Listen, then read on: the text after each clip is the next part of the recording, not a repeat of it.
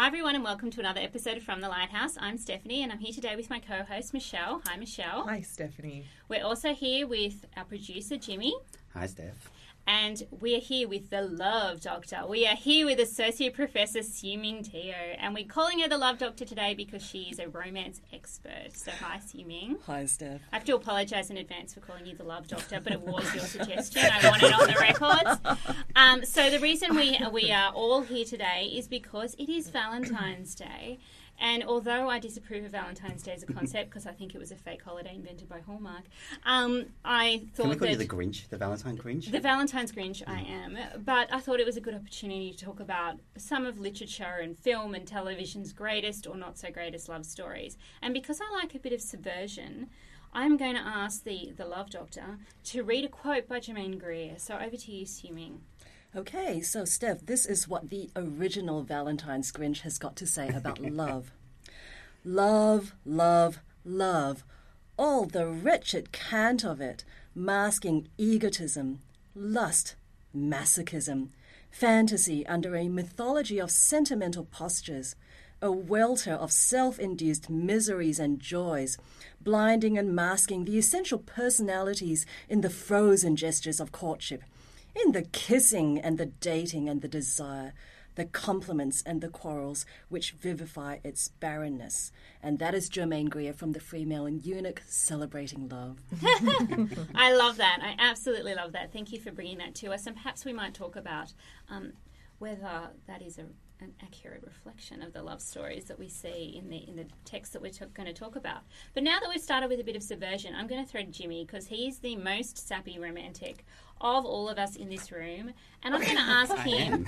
He, and he owns that. He's, I he, do. he owns it. So I'm going to ask him why. Are you such a sappy romantic? And also, can you tell me about some of your favourite love stories? Well, you know, I was thinking about that while you guys were talking, well, you know, basically poo pooing the romance genre. I was trying to f- figure out why it is that I like it so much, and I can put it all down to one particular company or one particular studio, and that is Walt Disney. See, so I grew up watching Disney films, or Disney cartoons, I should say, and they have warped my sensibilities completely. and that's fine, I'm happy with it. Uh, So instead of Cinderella Ate My Daughter, the, the book about it, Ex- still in Cinderella Ate My Son. Yeah, yeah. So pretty much, uh, you know. So my first film at the cinemas was actually Beauty and the Beast, uh, the Disney version of Beauty and the Beast. Obviously, the one where the beast comes back to life, not the not the fairy tale where the beast actually dies, uh, which would have probably changed my view of romance if I'd encountered that story initially. But I encountered that story first, uh, and to this day, it still remains one of my favorite, if not my favorite, Disney film. Um, there's something about it that I just love. I think there's a I don't know. I'm, I'm, I'm a sappy for happy endings. I do like a good happy ending, but it has to be a good happy ending. It can't be a stupid, you know, um, cliche happy ending.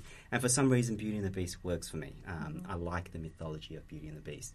I like the idea of people being able to change their minds and change their perceptions about other people. Um, so this one, you know, it's most people's I think fantasy a, a beauty falling in love with someone who's not so quite so beautiful. But then, you know, if we look at it from a different point of view, he does become beautiful in the end, which doesn't quite work in, in that particular way. But I do like that idea. I like the idea that people can change their mind, change their views, uh, and really uh, the transformative power here is love, which is you know what we're talking about today, you know, for Valentine's Day. So how love can change our perceptions of other people. Uh, and in fact, another one of my favourite is Pride and Prejudice, and again, that is all about people changing their minds, changing the way they, they see other people, not just physically, but also um, in terms of their personality as well. So I do like that uh, almost liberal sense of being able to change your mind, and I think love can do that. When you do fall in love with someone, you do change your mind about them. You may not like them from the start, but afterwards you do. You know, now I'm sounding like a complete sap. so No, you sound like No, a closet no. American, actually. I know, I do. You know, well, I, I've been warped to American you know, cinema. Let's blame American. the Americans. yeah, we'll, we'll blame the Americans. Do you find, though, the Beast Mm. a bit disappointing when he becomes a man? You know what? My sister uh, absolutely hates the Beast as a man. She said he's so ugly. Yeah. Uh, that's her first comment. She's like, It was oh. way more interesting when he was a Beast. Well, funny she said that because um, I came across a quote from I think it was Greta Garbo. She first saw the uh, Jean Cocteau version of Beauty and the Beast, which is fantastic as well. Uh, and when the beast transformed into man, uh, apparently Garbo stood up and said, "No, give me back my beast." So she wanted the the beast. She didn't want the man anymore. And I, I, I didn't have a problem with the beast turning into a man, but apparently a lot of women do have a problem with the beast turning It's a into bit a man. of closet bestiality. Yes. so should we talk about that here with three women? Did, Well, you, did you guys have a problem with that? It, it, it might be why Shrek is also so popular Yes. because they stay ugly. They don't turn into these beautiful people, and it's Yes. like ugly people can find love too. Yes. Yeah, there's somebody for everybody. Mm. Yeah, and, and in in fact, it's- it's actually the opposite because Princess Fiona becomes or, or stays as the ogre. You know, She, she started off beautiful and she becomes an ogress and then Yeah, she stays an ogress. Uh, and I do love Shrek as well. So no, I, I am a sucker for Happy Ever After, and the, the HEA, as the article uh, called it. Um, so yeah, that, that's very much. But Michelle, you're the other Grinch in, in this. We were trying to figure out a romance novel or film that Michelle could talk about. And we And the- warned her no Kafka. Yeah, no, no. Well, the best that she could offer us was Madame Bovary. Look, no, no. I, I have been sitting here and I remembered back into my um, distant. Way, way way, way, way, way, way back. Um, and I must have been in primary school. So, oh my goodness, I don't know what. Um, but I adored, and I think I, we've spoken about this before, I adored Mary Stewart in Oh, yes. I do Yes. remember just mum had a collection of Mary Stewart, and the day that I reached the end of the Mary Stewarts I do think I wondered if the world would ever be the same again. And so I went back to the start and, and read them again. So I think it was something about the combination of, because there was often a little bit of, um, you know, sort of. Uh, crime or um, mystery element or a bit of danger, and they were usually set in, um, you know, beautiful locations. Um, She's suspense, isn't she? Yeah. yeah, yeah. So, so, so I, I feel as though I am going to um, revise my reputation as So you're as not going the with Madame Bovary? And, no, well, no, no, because I think it would it, it would be misleading because I did love Mary Stewart Mm-hmm. as a, a very very young um, girl. But do you still? Well, I haven't read her since, so I, I can't. Um, but then the other thing, and that was the movie that we both agreed that we did enjoy, um, was Stardust. yes. I, I did enjoy Stardust, so I must have, I must have a. And that's a happily ever after It, it is. with it a is- very sappy storyline, I must say, which I love. yeah, yeah. So, so there you go. But maybe you need a Um, bit of suspense and mystery and, and possible crime.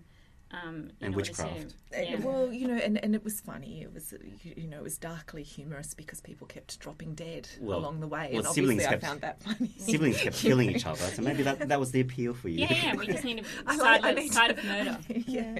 I agree. I think you know my favorite romance novels, and, and studying this as an academic, um, the ones I enjoy reading are the ones with a good murder at the heart of it. Yeah.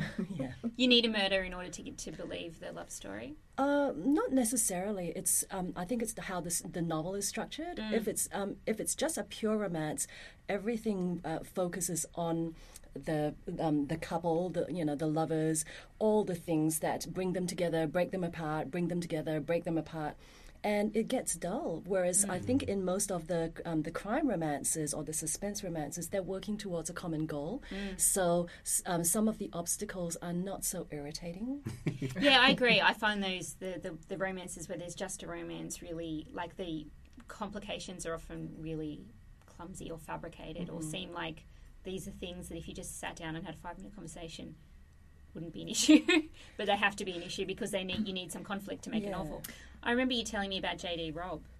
Oh yes, yes, Yeah. Um, because she writes. Uh, um, I mean, the the J.D. Robb series. Um, so J.D. Robb is the um, pseudonym of Nora Roberts.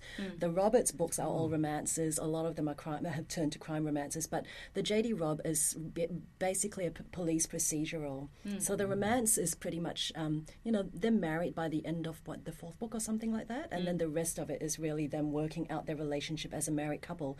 Uh, but that's in the margins of the crime. Yeah, but I think the only romance novel I've um, read which really uh, deals with obstacles and complications in a realistic way um, is Jennifer Crusie's Fast Women. Yep. Yeah, I wouldn't say that's my favorite romance. I think it's a painful romance to read, um, as in emotionally painful, um, not grating. You know. Yeah. Um, Why is that? Like, did you want to talk about the novel a bit? Oh, okay. Because I think and uh, this is almost an anti-romance novel. Um, she begins with two protagonists who um, who have been married and whose marriage are fa- uh, marriages are falling apart. And I think in most romances, there is the assumption that, well, you know, even if they've been married before, it wasn't true love or it wasn't real love. And she starts with the assumption that their marriages were made, um, were marriages for love. So they did love the person that they were married to, but it's just that they changed, circumstances changed, and then they fell out of love right? So, um, so this is almost breaking the taboo um, of the romance myth that there is the one true love, um, and if you've had other partnerships, like other sexual partners, and all of that, then not the real love of your life. And so, Fast Women, uh, you know, I, I guess uh, tackles all of those taboos and says, well, these are two characters, hero and heroine. They've had previous marriages. Um, they did love the person before, but they've changed as people as they got older. And it's all about also uh, uh, older protagonists. I think they're in their late 30s or, uh, no, probably their 40s. Which is old for a romance novel. Yes, Yeah. uh, yes, it is. And so they're looking at well, how can two people um, with very different paths, with all kinds of control issues, get together, um, and how does this work as a romance? So it's structurally interesting. That's really interesting. Yeah.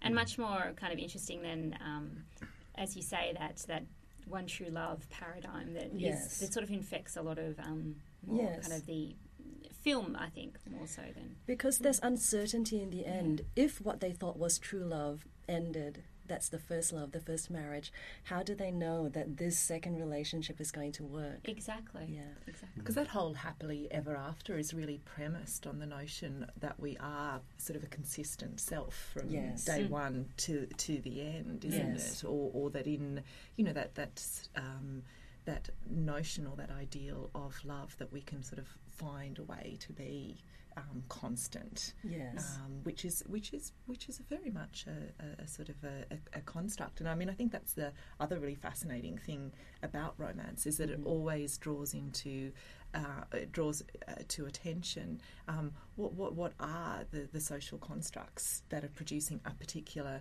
notion of romance at any one point in time, and, and they certainly change over time, don't Yes. they? And they also change across cultures. Yes, Um, yes, because Jimmy, I mean, you talked about how love transforms, um, but we assume, like as Michelle says, that that's the end of the transformation. But what if they go on changing after the happily ever after? Yeah, I mean, because uh, there's another set of films that I also, I don't know whether like is, is the right word. They, I can only watch one of them a year, I think, uh, and then I, that's that's my tolerance. So while you were actually talking about all that, I was thinking about two films in particular. Uh, one was Ingmar Bergman's Scenes from a Marriage, which is you know about the the ten year marriage of this couple.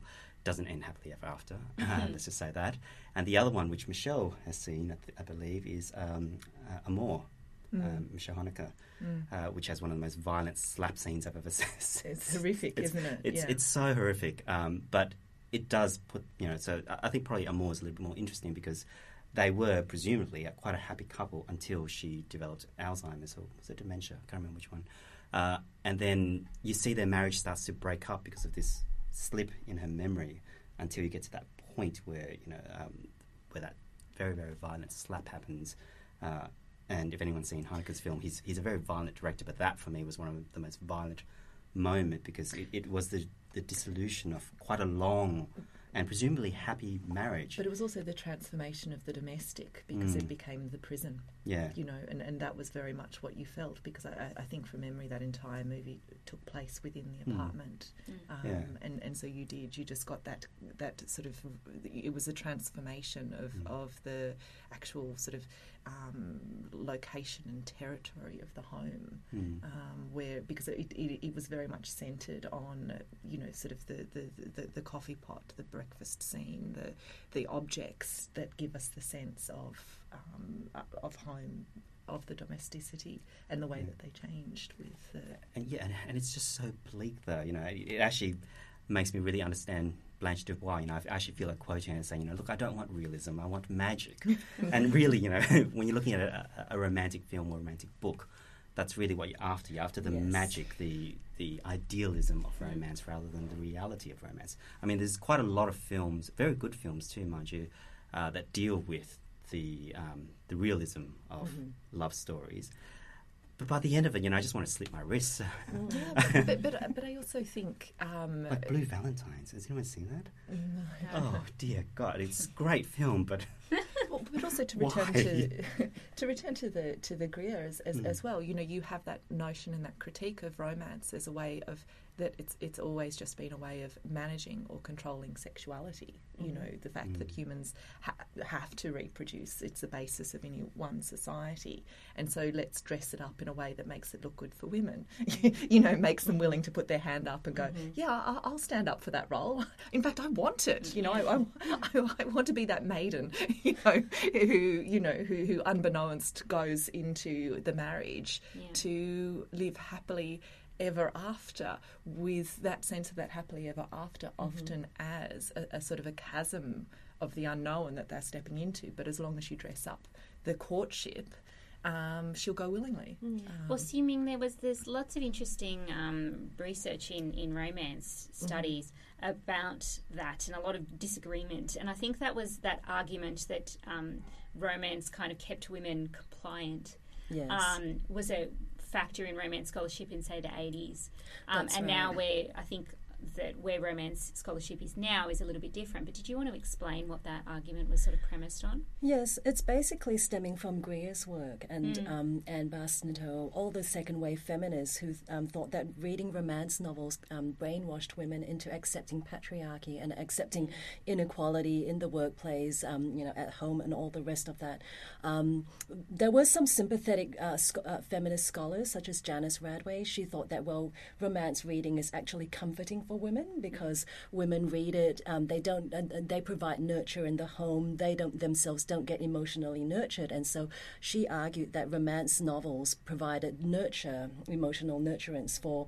Um, for women readers, but she, you know, she sort of tut-tutted at the end and said, "Well, but they don't provide a blueprint for revolution." And I guess it was at that point that romance readers just completely laughed at her and said, "Well, you know, we know it's not realistic. it's precisely because we don't want to watch films like Blue Valentine that we're reading romance novels. I mean, how dumb do you think we are? We can tell the difference between reality and um, and a book that just makes us feel good." Um, Yeah, and you're probably not looking for a blueprint for revolution in a romance novel. or you know. any other novel. How many novels, you know, like literary novels? How many literary novels are offering us blueprints for revolution? Exactly, exactly. Yeah.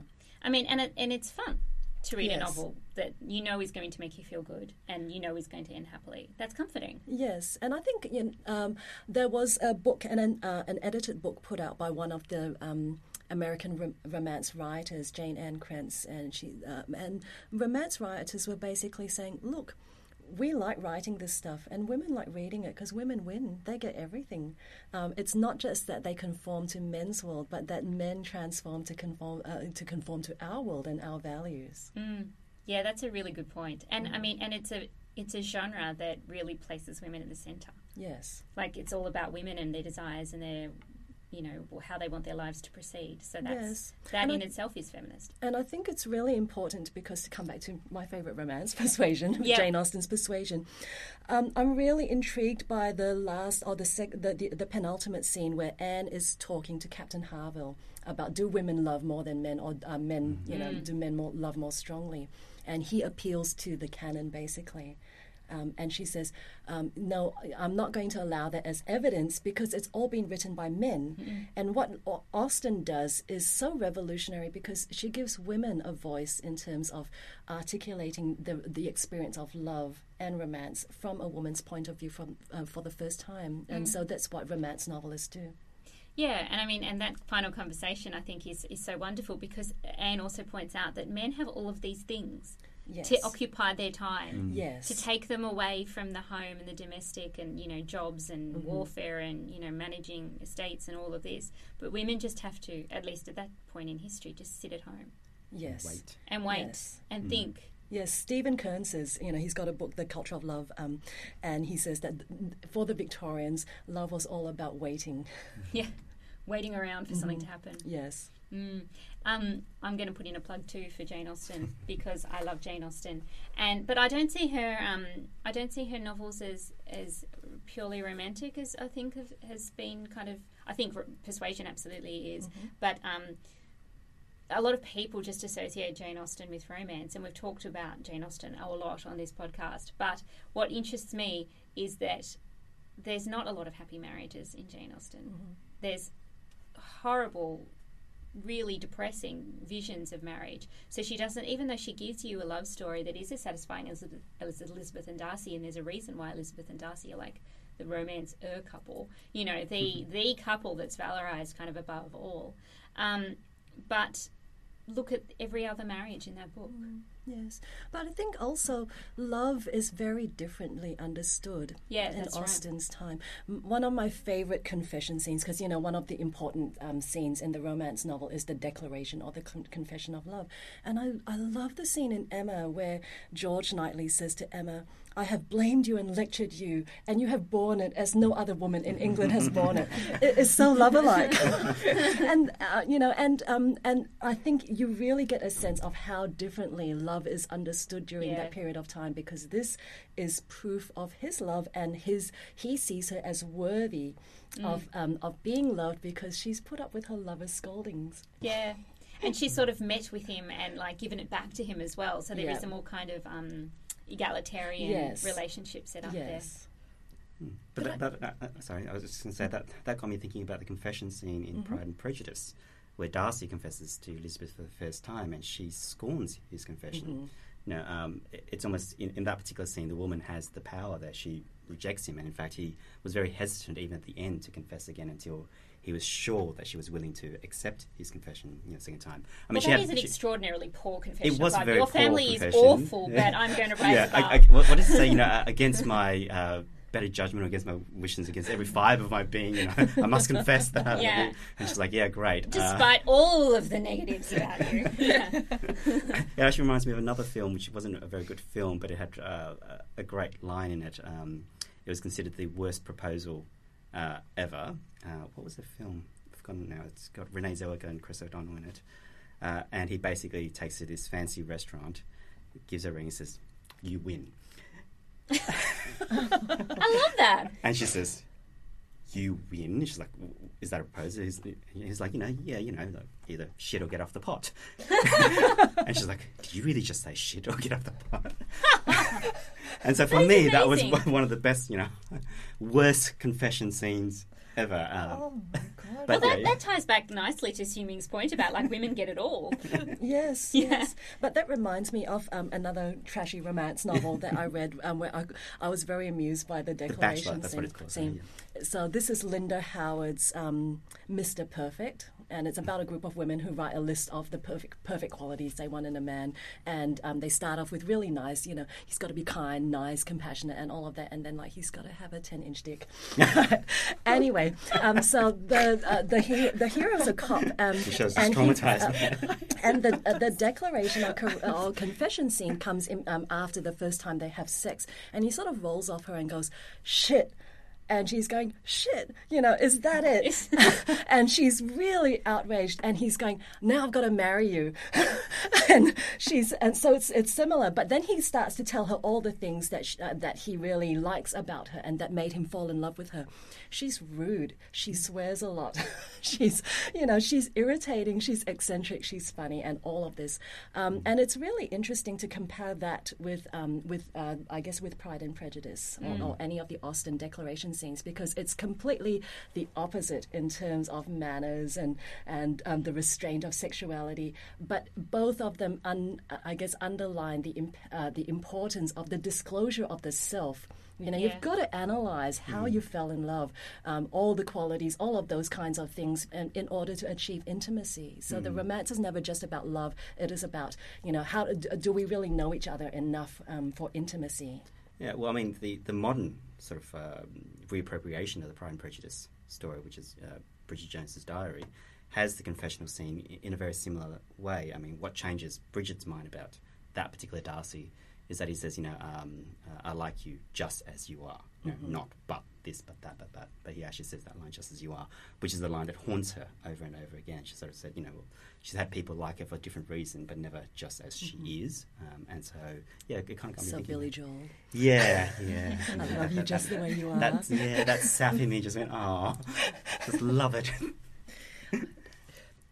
Yeah, look, no, I, I think, um, especially the fact that we've been talking about um, Jane Austen and, and sort of more historical romances as well. It's it's really, I think, a, a moment to sort of take stock of the degree to which marriage has been contractual, um, and Yes. and the degree to which you know sort of love hasn't always or you know doesn't always centre around it. And um, I was thinking of Armadale.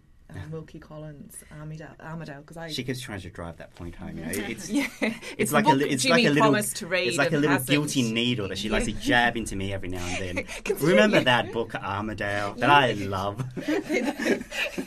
he told me to read it, and he was going to read it, and I read it, and he didn't. I've been So very busy.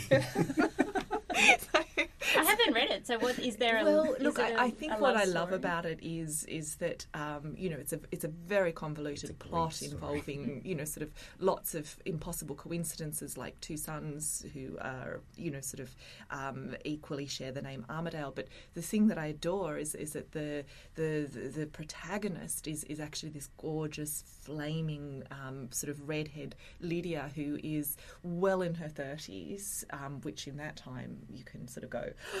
Yeah. No, my Yeah. gosh, you know, sort of not well in your 30s, um, who manages to um, pass herself off as someone in her 20s in order to seduce the two brothers, depending on which one is going to inherit. Um, and so you just get this.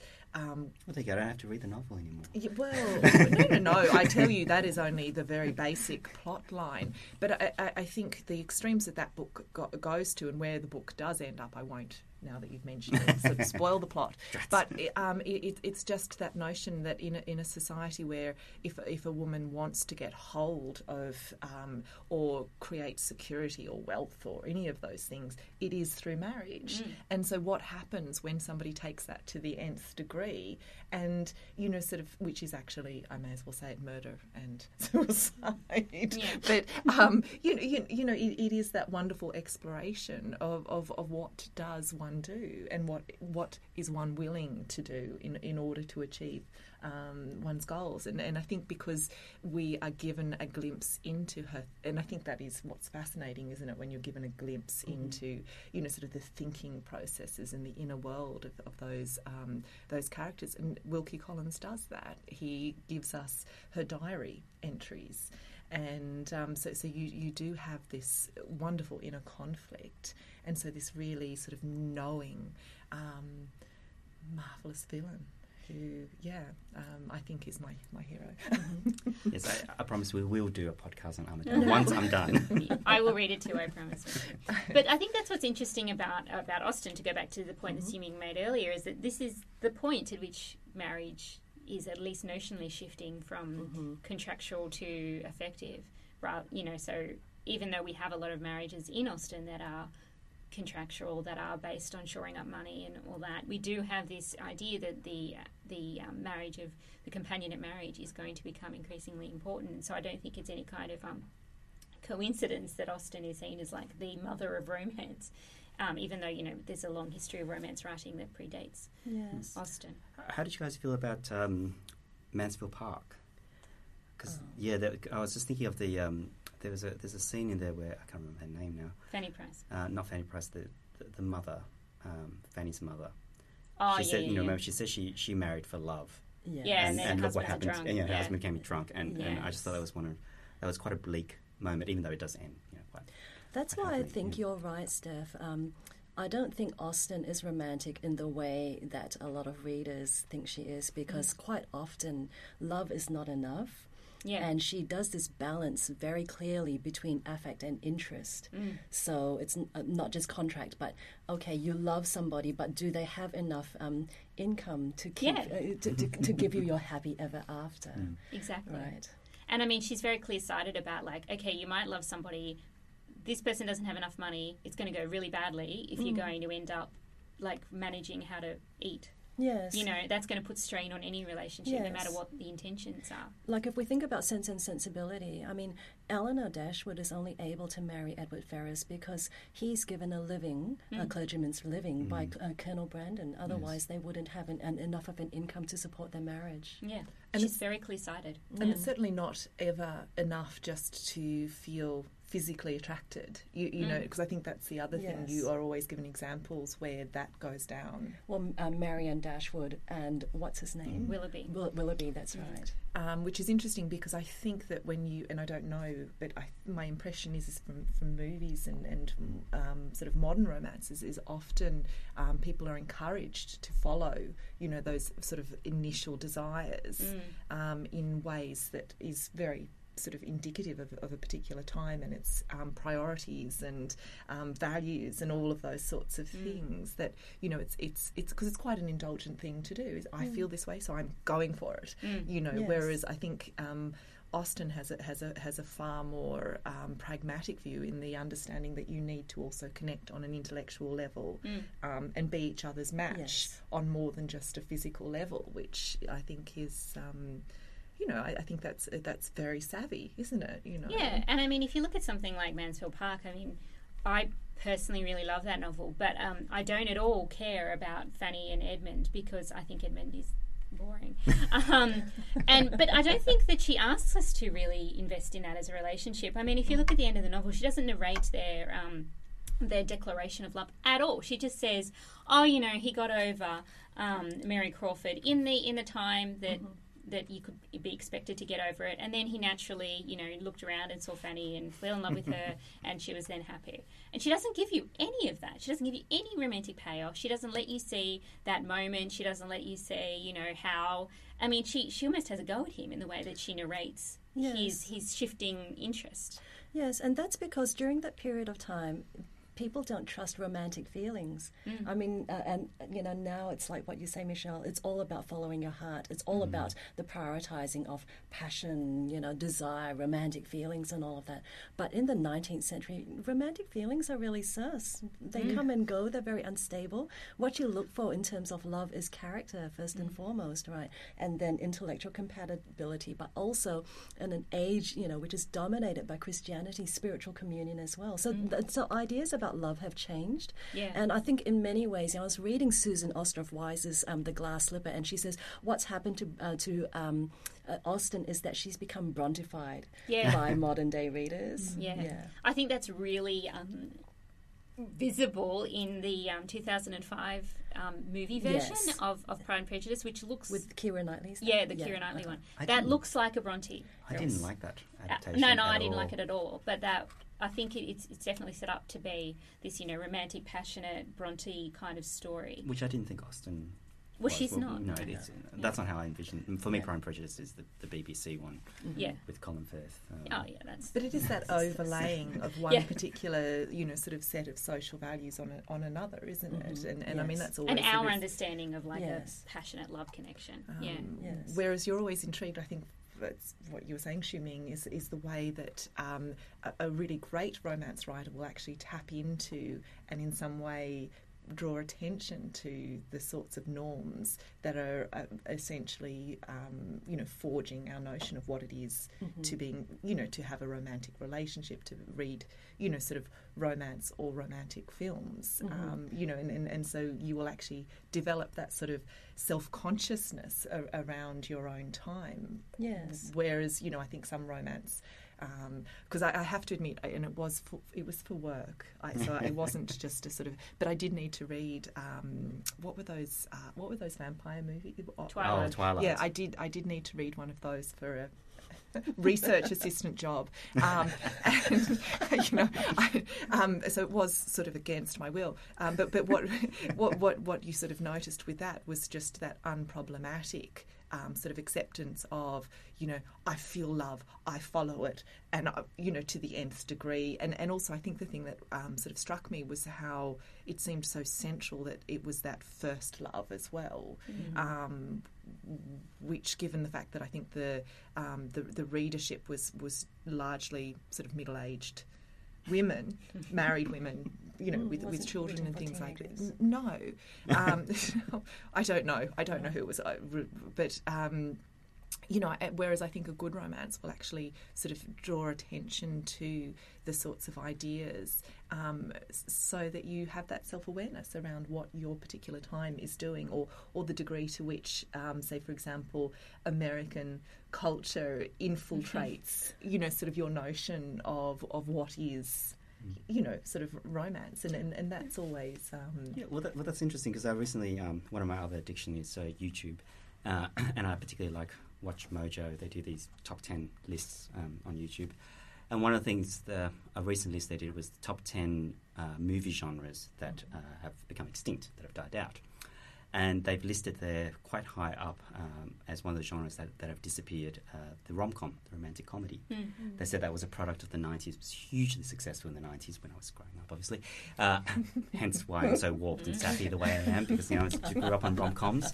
Uh, but apparently it's not that uh, profitable anymore. Uh, people don't make rom coms anymore. And, and if I think about the romantic films now, they tend more to be uh, dramas, romantic dramas. There may be a little bit of comedy. There's a lot of eroticism happening at the moment. So with you know Fifty Shades of Grey and all that, I haven't seen or read the book, so I can't comment on, on any of that. But um, there is now a movement more towards uh, serious romantic film as opposed to light Yeah, maybe romantic that was film. because of the infantilization of the heroine and the, and the 90s Mm. rom com. Because if you compare them with the 40s, like with Katharine Hepburn, for example, Mm. I mean, you've got adult women, you know, who are very smart, sassy, and all the rest of that, and you can understand why people fall in love with them.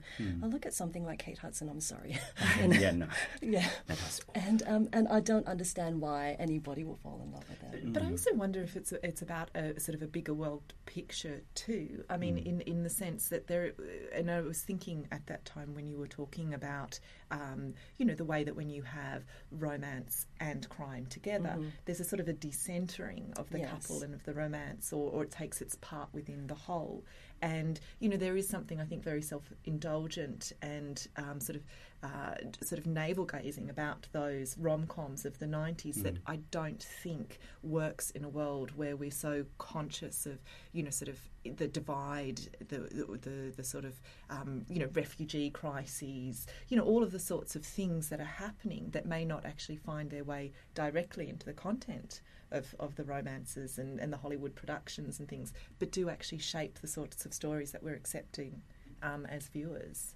Um, because it's true, you couldn't. I, I couldn't imagine because Foxtel's terrible. You know, it just replays. You know those um, those ones, those the Kate Hudson ones, and, and all of those ones. And it's just Talk like about failure to launch, flick, I flick. uh, yeah, yeah, yeah. I think that was actually on the Yeah. weekend, and you know, it's No, that, that, that was basically at the tail end of the rom coms, and they were just doing some really, really generic, formulaic, very terrible films. But the beginning of the rom com, there were some really, really good, interesting ones coming out. I mean, I was thinking Sleepless in Seattle, and it's sappy and Oh, everything. but right. I, I do love Sleepless in Seattle, you know. So and I, it's a very unusual one, you know, because the lovers never meet until Yes. the very, very end. Uh, they almost have this Mm, uh, connection. Yeah, it was just, it was romance. absolutely And wonderful. email was early on. I mean, it was early Yeah. on. Like you know, you really did hear that bing bong and the flag going Mm. up. And, in, and in fact, there was the another one later on um, which uh, coupled them together again called You've Got Mail. Yes. uh, about two people who uh, were enemies in life, Mm-hmm. but were lovers through emails. But they Mm. didn't realize that, and then one of them discovers uh, the identity of the other, and then there was a sort of a shift in mind. But a lot of those films actually harked back to the golden age of Hollywood. Yeah. type. Yes. So, um, you know, Sleepless in Seattle went back to uh, An Affair to Remember. Uh, Mm. That's You've Got right. Mail went back to uh, Little Shop Around the Corner. Right, So, and even yeah, when so- Harry met Sally, they've got the scene where they're both watching Casablanca. Yeah. yeah. Yes, it's, it's always going back to that you know Yes, golden you're right, age of yes. Hollywood, where you know uh, we had different types of representation of, of Mm. um, male and female dynamics as well. I agree with Siu-Ming. I love the um, the old kind of 40s screwball kind of rom coms, like the Philadelphia the, Story? Yeah, yeah, that Mm. sort of thing. The Katharine Mm. Hepburns, the Carole Lombards, because they always seem to have something beyond the romance going on to, to get They're back to the charismatic. I love Yeah. I love. Mae West. Yeah, like, and, and there was always like a, a thing that they were trying to do, um, rather than just the romance. And the romance came out of their like being in the same place and doing the same thing, but it was always something else. And like, I'm thinking too about the. Um, um, this is really old. The Thin Man series, Oh, that old detective series Yes. with um, William Powell and Myrna Loy, where they had that um, the the two detectives, right, and they solve crime with their dog. Um, and they, they were such great films because, again, it's about the crime and about their kind of mutual. They're married um, and they have like this mutual enterprise of solving crimes.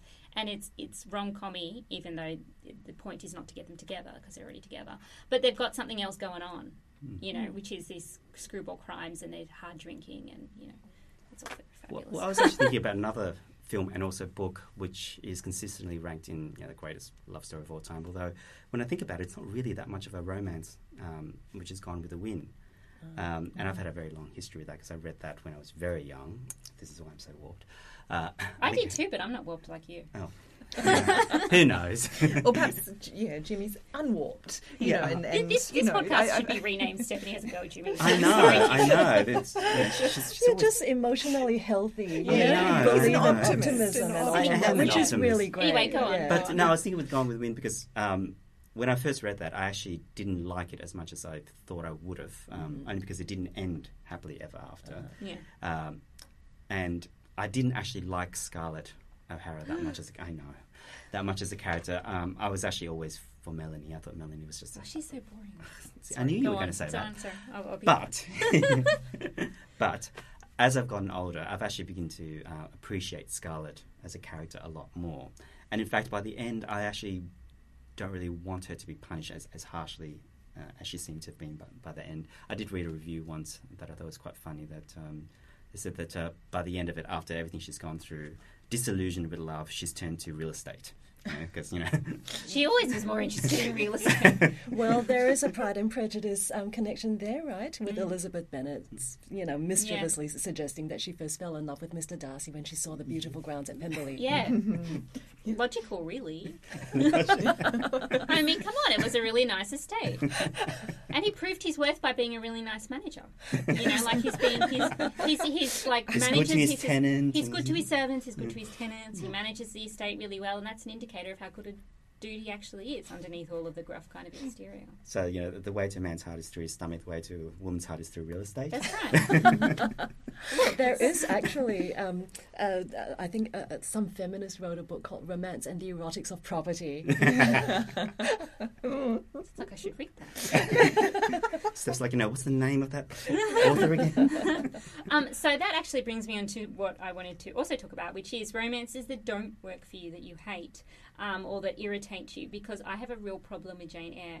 I don't find it at all romantic because I hate Mr. Rochester. I think he's a bully and horrible. And I can never go along with the romantic fantasy of Mr. Rochester because he treats Jane Eyre terribly through that entire book. Like, come on, dude. You're oh, proposing to this It's woman. Mrs. and- Rochester in the attic that does it for me. I can't Yeah. quite, you know, like You what know does it do very to you to have a what? What, what does Yeah. it do to you as a human being to have somebody that you were once married to up in your attic? But I, did I was, Wide Sargasso Sea it influence your view of Jane? No, Eyre? I always hated okay. Well, I was shocked as a child when I read that. Yeah. I couldn't believe that she could just burn to death. Yeah. I mean, I was just like, One woman's happiness at the expense of another one burning But I was death. actually shocked at myself because I had that moment, you know, that doubling moment, and I, I was actually very young when I read it, and I didn't read it again because it was so, I found it so upsetting. Was that I had that moment where I caught myself wanting Mrs. Rochester to burn. And then I thought, Michelle, that's a terrible, terrible thing to want for anybody. And then I thought, this is a terrible, terrible book. you know, I just, you know, because I thought, how can you have a ha- happy ending when somebody's burnt to death in a small room where Yeah. they'd been kept for a long, long time? I mean, that's not a, that's like a huge red flag. Like you're you're the guy you're in love with, you know, locks up his wife in a mm-hmm. room and you know flirts with you and proposes, knowing full well he's already married. You know, come on. And then like he does things like dress up and kind of trap her into, you know, dress up as a gypsy in order mm-hmm. to to get her to say things about about how she feels about him. I'm mm. like, this really isn't cool. disturbed. Yeah. But, but also the suggestion that I think was implicit that one ought to feel sorry for Mr. Rochester for having this terrible Yeah. burden up in his mm-hmm. attic. Yeah. You know? And I mean, this is all like a very kind of 21st century interpretation. So I think that, like, if you were Charlotte Bronte, I think you'd be thinking, isn't it terrible that he's saddled with a mad wife? So I think we're, we're also bringing our kind of. Well, it's a tragedy of not. I think it's a tragedy of the time when, first of all, I mean, you know, you can't just um, divorce Yeah, yeah, yeah. you know, that's right. because there, there isn't that option. if you make a bad Um, marriage, so, you so can't there's a real no, Yeah. and there's there's a real acknowledgement of the fact uh, that you can live with impossible conditions Mm. because there's a society that won't allow you to Mm. do anything about it, um, and that comes down to you know sort of very much the spiritual side of things in terms of everyone agreeing Mm. that in actual fact. You know, sort of one one wife, one one life, one wife Yeah, sort yeah. of Yes. thing, unless she's Yes. dead or you're dead or, or Yeah. whatever. Um, so she's certainly tapped into that. Um, but but it, I, I, I think that moment of was was too it was too much for me. So, are there any other romances that really irk you?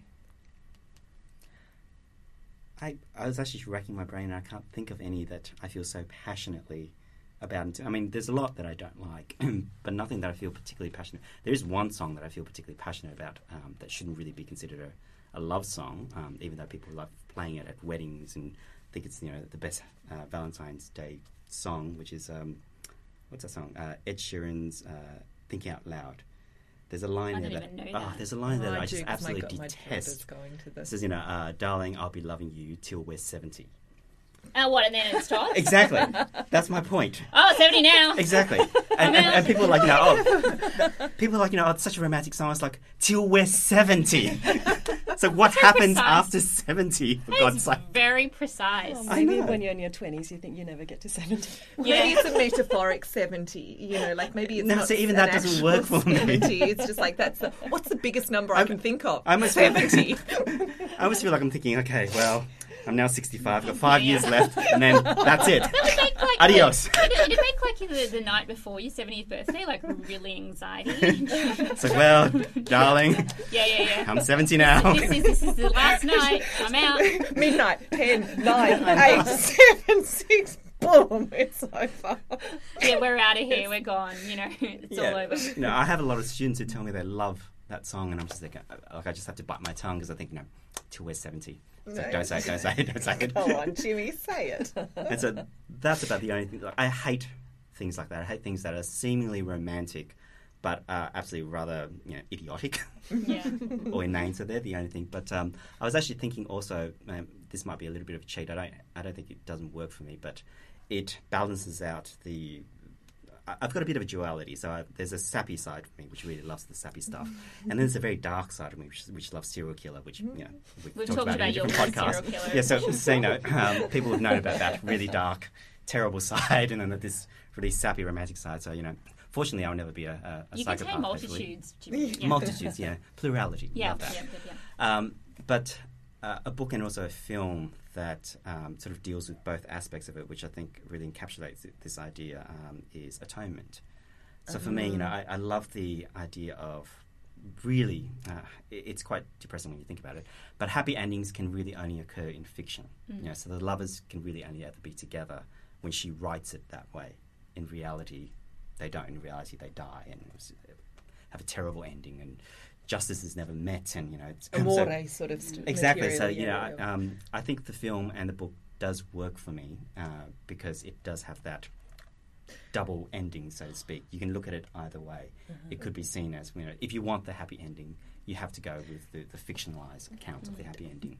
But if you want the real ending, it's not going to be so happy.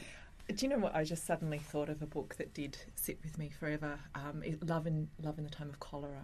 You know, because Oh, that mhm. image of those, t- you know, the, the, those two floating down. Um, what was the terrible disease that was? That they're, they're on the they're on the boat floating down the river, and, and he's they're both well in their I think they're in their is it their eighties or their nineties, but the, you know the description of their skin is such that you have this very very very clear image of just how sort of shriveled up they've become, and, and she has this moment where she says, "Oh, you know, sort of the thought of having you know sort of sex at this age, you know, all this sort of thing. What are we going to have to do?" But she agrees to go with him down the aisle, and so they lie on uh, sort of side by side with these hands, you know, sort of touching and as they float through, um, you know, sort of a cholera-filled um, landscape.